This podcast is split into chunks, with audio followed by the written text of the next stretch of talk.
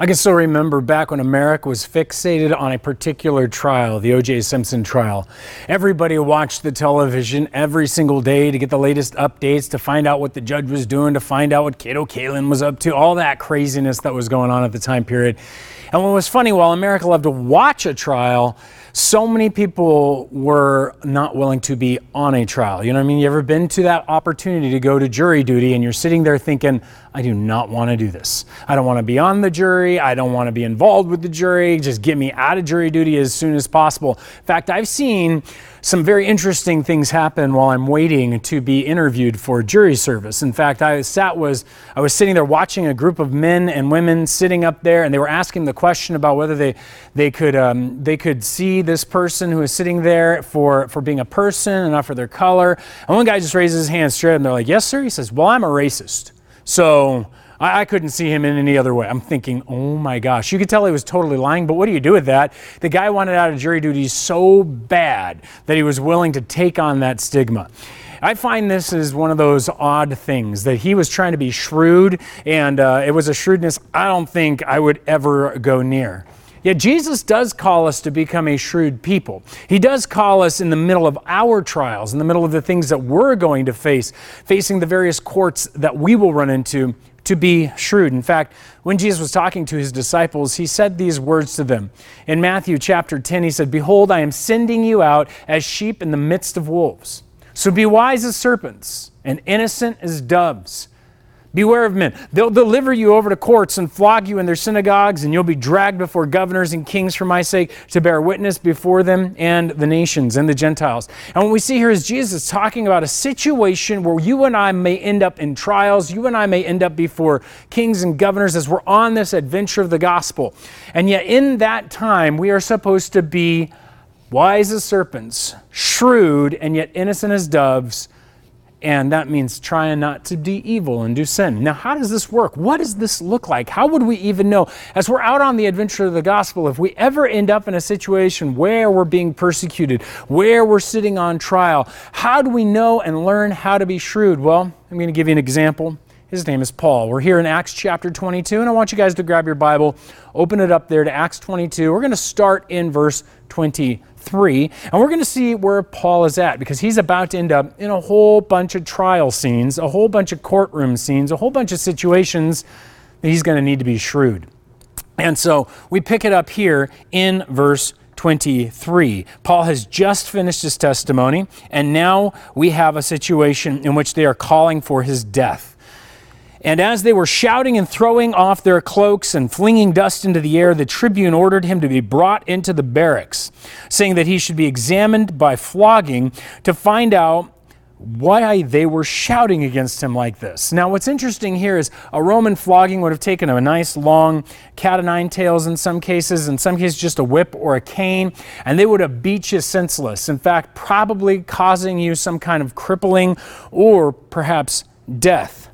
And in this case right here, as we're looking, man, Paul is about to be tortured for information. They don't know why the people are yelling, they don't know what's going on. And so, hey, this is the opportunity for Paul to be beat, right? And isn't he going to get great, awesome, you know, like gifts in heaven because he suffered for Jesus? Wasn't he the one talking about, hey, I have all these marks on my body uh, for suffering for Jesus and all this kind of stuff? Should he, should he do something about this? And so it's interesting as we pick this up here in verse 25. It says, But when they had stretched him out for the whips, Paul said to the centurion who was standing by, Is it lawful for you to flog a man who's a Roman citizen and uncondemned?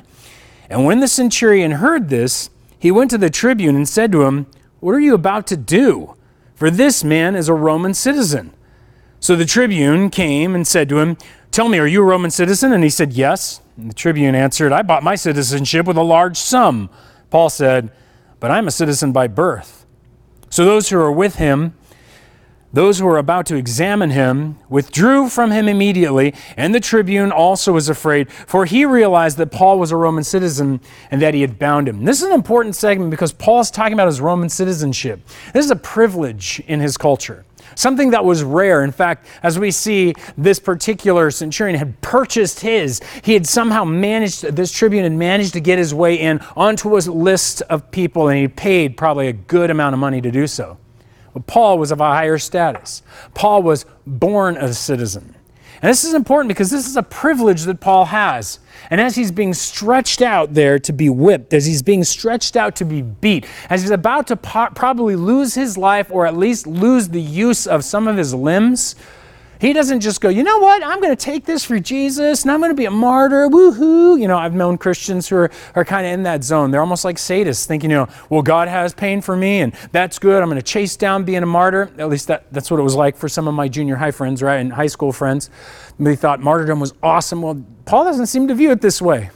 Paul actually uses his privilege as a Roman citizen to stop the pain, to stop the beating, to interrupt the situation, and actually argue for his own rights and justice. Now, this is shrewd.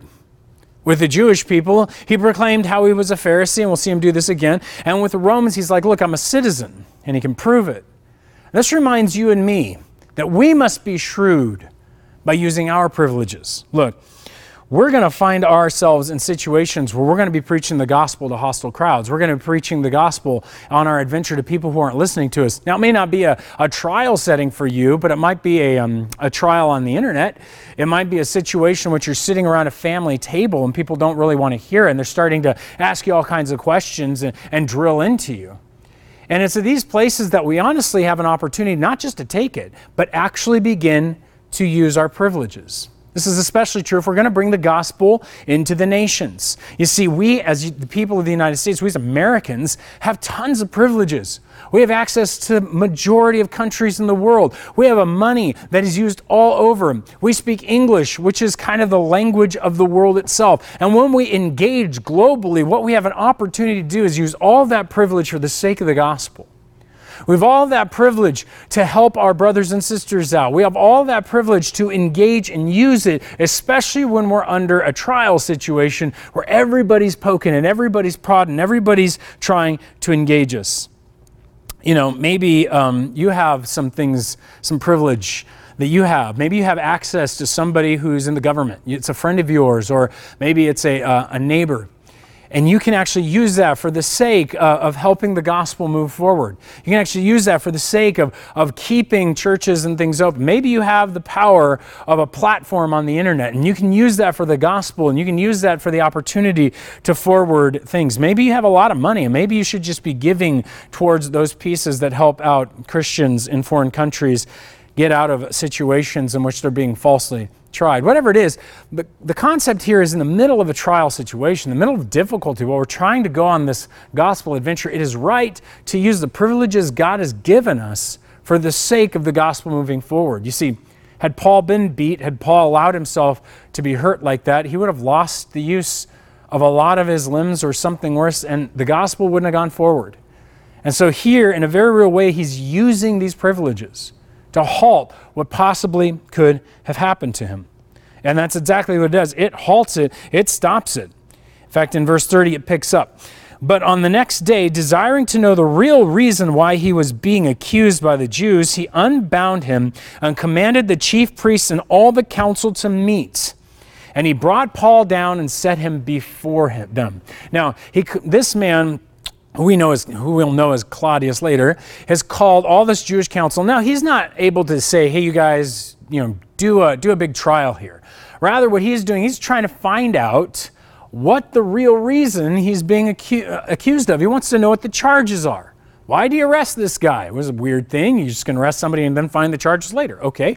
Well, here's the thing. In their world, that was okay. And now he's going to call together all those who are accusing him, and those people are supposed to tell him what's up. Now, this is dangerous because Paul is now in a situation in which they could try him, find him guilty, and just command this Roman to kill this man. And so Paul's in a difficult spot. He is now standing before his own accusers who have the power against him, and they're going to threaten to use it. And so we begin in verse 1. And looking intently at the council, Paul, he, he looks at them, at the council, and said, Brothers, I have lived my life before God in all good conscience up to this day. And the high priest Ananias commanded those who stood by him to strike him on the mouth. Now, this is against all the Levitical laws. uh, to have someone struck was supposed to be after they were declared guilty. And so here Paul is being pounded, beat unjustly. And so Paul has some words, and what's fascinating is what comes out of his mouth is actually a prophetic utterance. Then Paul said, God's going to strike you, you whitewashed wall. Are you sitting to judge me according to the law, and yet contrary to the law, you order me to be struck? And those who stood by said, Would you revile God's high priest? And Paul said, I didn't know, brothers, that he was the high priest, for it's written, You shall not speak evil of a ruler of your people. What's fascinating in this situation is that Paul speaks prophetically about this very corrupt Ananias, who is the high priest at the time, who will actually find himself dead nine years later by the own, his, the own hands of his own people because he was so corrupt. He was taking bribes from the Romans, he was causing problems in the temple. They did not like this guy. And yet, if this guy is this sinister, you better watch what you're saying. Now, Paul doesn't know who this man is. And so, no wonder he, he backs up and says, Well, I'm sorry. I know what the law says. I'm fascinated by this. Maybe you're not, but I, I find Paul, again, is being shrewd here. First of all, he's pointing out in the midst of the Jewish council that, hey, I know the law. I know the Levitical law. I know what you can do to me and what you can't. I can quote the verse. In fact, when he's told, hey, you're not supposed to revile the high priest, he's like, you're right. In fact, the law says this. He is being shrewd. He's building alliances in the middle of that trial. And it's something we need to think about when we're in a debate online or when we're in a situation where we're getting ganged up. We want to find some way to build some alliance, some build that bridge to ensure people understand. We need to be shrewd and ensure that we aren't getting ganged up on. In certain cases, at a dinner party, maybe it's just as much as you go, hey, you remember when you said this with me? And you, you bring them along your side, and that begins to help build back that bridge and build back that opportunity to connect. Or maybe it's simply you state a truth that everybody agrees with. That's actually what Paul does next. He begins to look around. He realizes his situation is in a, is a dire situation. And so, verse 6 we pick up. Now, when Paul perceived that one part of the Sadducees were Sadducees and the other Pharisees, he cried out on, in the council, Brothers, I'm a Pharisee, a son of a Pharisee. It's respect to the hope of the resurrection of the dead that I'm on trial. it's important. Suddenly, all of these people start getting into a battle. And when he said this, a dissension arose between the Pharisees and the Sadducees, and the assembly was divided. For the Sadducees say there is no resurrection, no angel, no spirit, but the Pharisees acknowledge them all. Then a great clamor arose, and some of the scribes in the Pharisees' party stood up and contended sharply. We find nothing wrong with this man. What if a spirit or an angel spoke to him? And suddenly this thing gets violent, and they're all pushing back and forth, and all this stuff happens, and Paul is right in the middle again having escaped the judgment by being shrewd. He didn't do anything wrong, but he knew the scriptures. He understood his culture, and we, in situations, we got to be shrewd. Using our knowledge of scripture, using our knowledge of our culture, and engage. This is the way Paul does it. And so maybe you find yourself in that workplace. You're sitting at that dinner table or that restaurant and you're having that conversation and you're engaging with a conversation about Jesus and they start pummeling you with, oh, yeah, well, how can God be so good if there's all this evil in the world? Oh, I heard you guys are this. And they start ganging up on you. You got to be shrewd enough to go, hold on, this is what the Bible actually says. Have you ever read that? And you begin to defend it. But at the same time, you got to know their culture. You say, oh, you mean like how we use our, our pool of money in this way? You think you don't think we're corrupt with our money? I've had a conversation with a young man who years ago we would argue about how the government was to use money and stuff. And what was awesome is I could get him to agree with me because I simply said, Look, I don't think the problem is the money. I think the problem is human greed. And suddenly he was agreeing with me, though we were on completely different perspectives. And from there, we made headway because we began to talk about that virtue that should call people to be generous when they have and care for others when they've got it. That it's about the human heart and about what we call people to. And I, because of that small move, trying to be shrewd, knowing the scriptures, trying to be shrewd, knowing his culture and his position, I began to earn trust in his questioning. And that can be done for all of us. Paul, in his case, gets a whole group of Pharisees on his side. They're even yelling, hey, this guy's great, this guy's fine. And he escapes another trial situation, another courtroom situation. I think this passage helps us to study how we can begin to understand the people we're communicating to and ensure that we can make ground, build ground with others, even though it may offend some. We want to ensure that the gospel can be heard, and we got to bring this forward. And again, this requires shrewdness. And Paul has it in spades. Now, as we move forward, that means that we got to realize that we're going to make mistakes as we attempt to be shrewd. Yeah, we're going to use scriptures wrong. We're going to say things wrong. We're going to tick people off in the wrong direction. And you know what? We're not attempting to. We're going to be innocent as doves. We're not trying to sin. We're not trying to stick it to anybody. What we're trying to do is to manage a situation so that they will hear the message, so they won't throw us out and just simply kill us or, or do an injustice to us so the message of Jesus can't continue on. And this is where we need to be shrewd. We need to be wise. We need to make sure that we are bringing the scriptures to bear in the right place and the culture to bear in the right place. Yeah, it calls us to be smart. And that's going to take some time. It means in our interactions, in our work out there on the adventure of the gospel, we're going to have to keep trying, keep guiding, keep try different things. And what works, we should share with each other. So I encourage you guys to get back together in your small groups to share those adventures, to talk about what works, what didn't, what happened, what was that court situation that you were in. It might be a small court, a public opinion court, it might be a work court, it might just be a family or friend court at the gym, whatever. These are great opportunities for you guys to share what happened in those dialogues, how you were able to move and, and give each other opportunity to grow and learn. And so I want to encourage you guys, just as Paul challenges us with how he worked with things, you should be challenging each other with how you're engaging in this adventure online or wherever you go. But know that you're going to go through some of this stuff and it's going to begin to feel like maybe God's far away because trials are tough sitting under the fierce fire of people's questions, of sitting under the fear of injustice is difficult. But God will be with you. He is with you. He's with Paul through this whole text. In fact, the most important text in this is, is verse 11 here. And it states this The following night, the Lord, that's Jesus, stood by him and said, Take courage. For as you have testified to the facts about me in Jerusalem, so you must testify also in Rome. Suddenly, everything shifts. Jesus appears in the night and tells him, Take courage. Why is he telling Paul to take courage? Maybe Paul was discouraged. Maybe he was fearful in the situation. All Paul knew was he was going to be arrested and handed over to the Gentiles. He didn't know what was going to happen after that. And now Jesus shows up and says, Listen, I want to tell you something. I want to give you a promise. I want to give you an encouragement. You are going to testify also in Rome. We got to remember, Paul didn't have the New Testament. He'll end up writing a lot of the New Testament, but he doesn't have the New Testament. We also have to remember then that Paul has the Old Testament, but those promises apply to Israel. Do they apply to him directly? And so God comes to him, Jesus comes to him and gives him a direct passage, says, Here is my word to you, here is my promise to you. And I want to tell you what, God, as you study the word of God, will come and encourage you with his promises.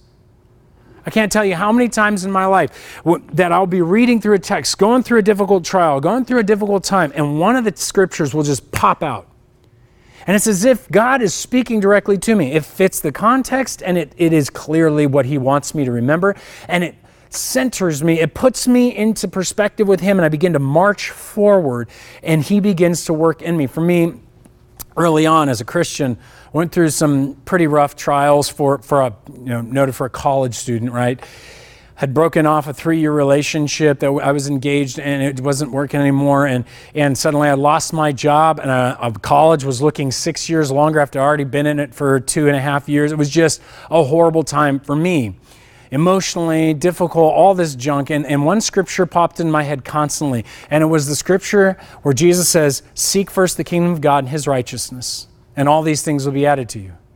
That text welded into my mind and carried me through up and down, up and down, situation after situation over the next few years. For Justin, he was telling me about the time where he had gone through a particular difficult moment and season in ministry, where he began to wonder, hey, is this even uh, worth continuing in? Am I even doing a good job? And Galatians 6 9 was his. He says, let us not grow weary of doing good, for in due season we will reap if we do not give up. And it was that portion where he was like, I need to keep going. I need to keep going. And in the middle of our trials, we need to look to the promises of God. We need to trust the promises of God in the middle of all our trials. And I believe that's exactly why Jesus came to Paul that night. He told him, Take courage. There was going to be some stuff coming. In fact, we'll just pick it up. We're just going to go through the rest of this, and you're going to see how important I believe this promise was going to be for him and how it was going to aid him. Though he had been shrewd, now he needed this promise to get him through the next part. In fact, it says in verse 12 Now, when it was day, the Jews made a plot and bound themselves by an oath, neither to eat nor to drink until they had killed Paul. There were more than 40 who made this conspiracy. They went to the chief priests and elders and said, We've strictly bound ourselves by an oath to taste no food till we have killed Paul. Now, therefore, you, along with the council, give notice to the tribune, bring him down to you, as though you were going to determine his case more exactly, and we're ready to kill him before he comes near. Now, this is a difficult situation. Paul is going to find himself stuck where he's going to, he doesn't know this is going on, but it's now increased, right? In fact, the son of Paul's sister, this is his nephew, heard of their ambush. So he went and entered the barracks and told Paul. And Paul called one of his centurions and said, Take this young man to the tribune, for he has something to tell him. So he took him and brought him to the tribune and said, Paul the prisoner has called me and asked me to bring this young man to you, as he has something to say to you. And the tribune took him by the hand and going aside asked him privately, What is it that you have to tell me? Now, we could stop right here. All Paul knows at this point is that his nephew knows what's going on and he's sending to the tribune. But does Paul know what the tribune's going to do? I mean, the tribune, sure, he's a Roman citizen, but is the tribune going to believe this little Jewish boy? Romans didn't like Jewish people. Uh, is he even going to care enough that, that he should keep him safe? Is he going to realize what's going on in this plot? I mean, Paul is sitting there now in a situation with information and he's not sure how it's going to handle. But the promise of God is there. He was going to go to Rome. And again, in our trials, we need to trust the promises of God. In fact, what's cool is Paul is shrewd enough not to just trust God's promises like kick back and relax. He hears from his nephew, oh, that's cool. Well, God told me I'm going to Rome. You don't have to worry about it. No, what he did is he told his nephew, Go tell the tribune. Just because we receive a promise from God, just because we have information and something can help us, doesn't mean we just sit back and not do something about it. You may be struggling through a scenario in your life financially, and suddenly some good advice comes your way, and you're, you're, you're pretty sure God's going to take care of you, and you're like, nah, you know, I don't really need to do that investment right now. That's not important. How, how do we not know that that was the very answer that God wants to use? Don't push off the information you receive. Be shrewd enough that when you're trusting God's promises, that even the things that come into your life are there to be used. God will direct, God will act. This is the last thing Paul gets to do. From this point on, he is a passive person in the whole thing. It's just going to happen to him. And this entire time, he's going to hold on to that promise of God. He's going to keep trusting that he's going to Rome. He's going to Rome. And so we pick up as the situation continues.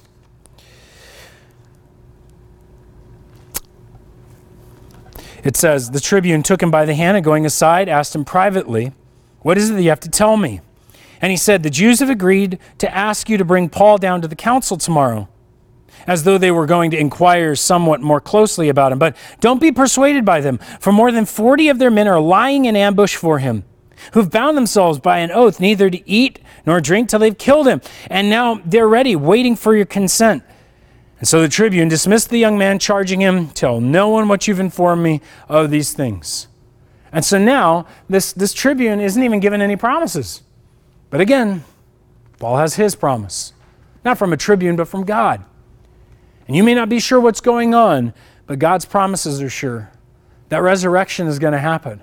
That blessing in eternity is coming. You've been forgiven of your sins. God is going to redeem you. He's going to transform you, even when it doesn't look like it. As you're fighting through the trial of your own temptation, as you're fighting through the trial of your own failure, as you're fighting through the trial of your own security, insecurity, as you're fighting through a trial of human beings, whatever you find yourself in, God's promises are sure. Do you know the word well enough to know his promises? Do you know the word well enough to hold on to them and know what they are for you?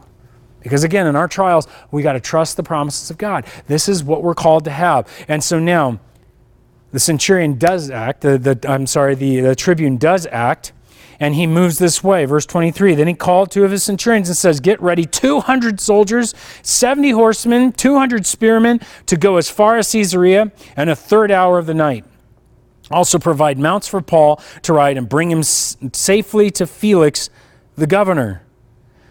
And then he wrote a letter Claudius Lysias to His Excellency, the governor Felix, greetings.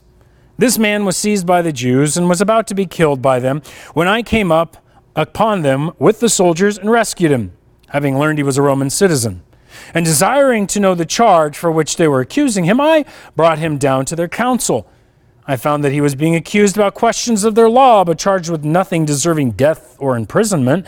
And when it was disclosed to me that there would be a plot against the man, I sent him to you at once, ordering his accusers to, stay, to state before you what they have against him. And so this letter comes out. And what happens is now he's going to be taken down to this place. And as this letter is, is, is going to be delivered, Paul is going to be either received or rejected. Now, Felix isn't a great guy. Let me be honest. Felix is one of those men that is pretty violent. He was a, a slave who'd become a, a governor. He, and this, he's the only slave in the history of Rome that became a governor. And people called him a brutal man. He was capable of just doing wicked things. In fact, eventually he would tick off the Jewish people in Caesarea and be kicked out by Nero Caesar himself. So it's not like Paul's going to some safe zone.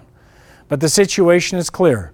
There's going, they're going to be moving him. He's going to get there safely unless something horrible happens. My curiosity is just one thing. Whatever happened to the 40 guys who failed? I mean, did they starve to death? Probably not, but just a thought. Verse 31 So the soldiers, according to their instructions, took Paul and brought him by night to Antipatris. And on the next day, they returned to the barracks letting the horsemen go with him. And when they had come to Caesarea, delivered the letter to the governor, and they presented Paul also before him. On reading the letter, he was asked what province he was from. And when he learned he was from Cilicia, he said, I'll give you a hearing when your accusers arrive. And he commanded him to be guarded in Herod's praetorium.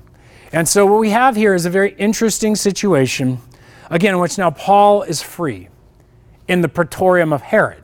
What's that? Well, it was the, it was the palace of Herod. And in Herod's palace, he had a place where he would store pr- political prisoners. And that's likely where Paul stayed. And as we'll see, he'll stay there for two whole years. Don't you think you need Jesus' promise if you're going to go through a trial for two whole years? It's how important it is that we are shrewd people. It's how important it is that we can navigate our way through trials and then finally come to a place where honestly we are standing on the promises of Jesus. See, we're going to need those in our trials. We're going to need those as we go through. Because God is the one who will be sure, even though all of our circumstances aren't. Paul could look at his circumstances right there and feel like, hey, things are looking up. I'm going to get in front of this uh, Felix guy and things are going to go well. But he would have found out it wasn't good. And we'll find that out as we move on. It's not as good as we think. And so we don't want to trust our circumstances. You want to trust the promises of God. You don't want to just trust your emotions and how you feel about stuff because you want them founded on the promises of God. And this is important and why the promises are important because in the middle of our trials, in the middle of our stuff, to be shrewd, we have to lean upon the promises of God. So I want to encourage you guys to get into the Word. Start underlining those promises. Write them down. If God gives you something that's in the text and you're like, man, this, this is true, make sure it's in the context, make sure it's right. But at the same time, take it, pray about it. If God's given you that promise, He's going to bring you through or bring you to a situation, stand on it and see what God does. It may be fascinating as you go about this gospel adventure, just how often God wants to encourage you and lift you up as we go through our various trials. Would you bow your heads? I want to pray for those of you who are in trials today and ask God's blessing to make you shrewd. Father, I just pray that you, today you would enable the people who are listening to this uh, on this Independence Day weekend, God, as we're thinking of so many things in our culture and we are facing so many trials in so many ways, whether online, in life, whether in our homes, with all these things, I ask God that you'd make us shrewd to have the right answers, to apply the scriptures at the right time, and to bring about an opportunity for the sake of your gospel to come through our lives. Lord, we're on this adventure with you. Give us the truths that we need to have. Give us the promises that we need to have from your word that we may stand. And in that way, God, we would honor you. We thank you for your word. It's in Jesus' name we pray. Amen.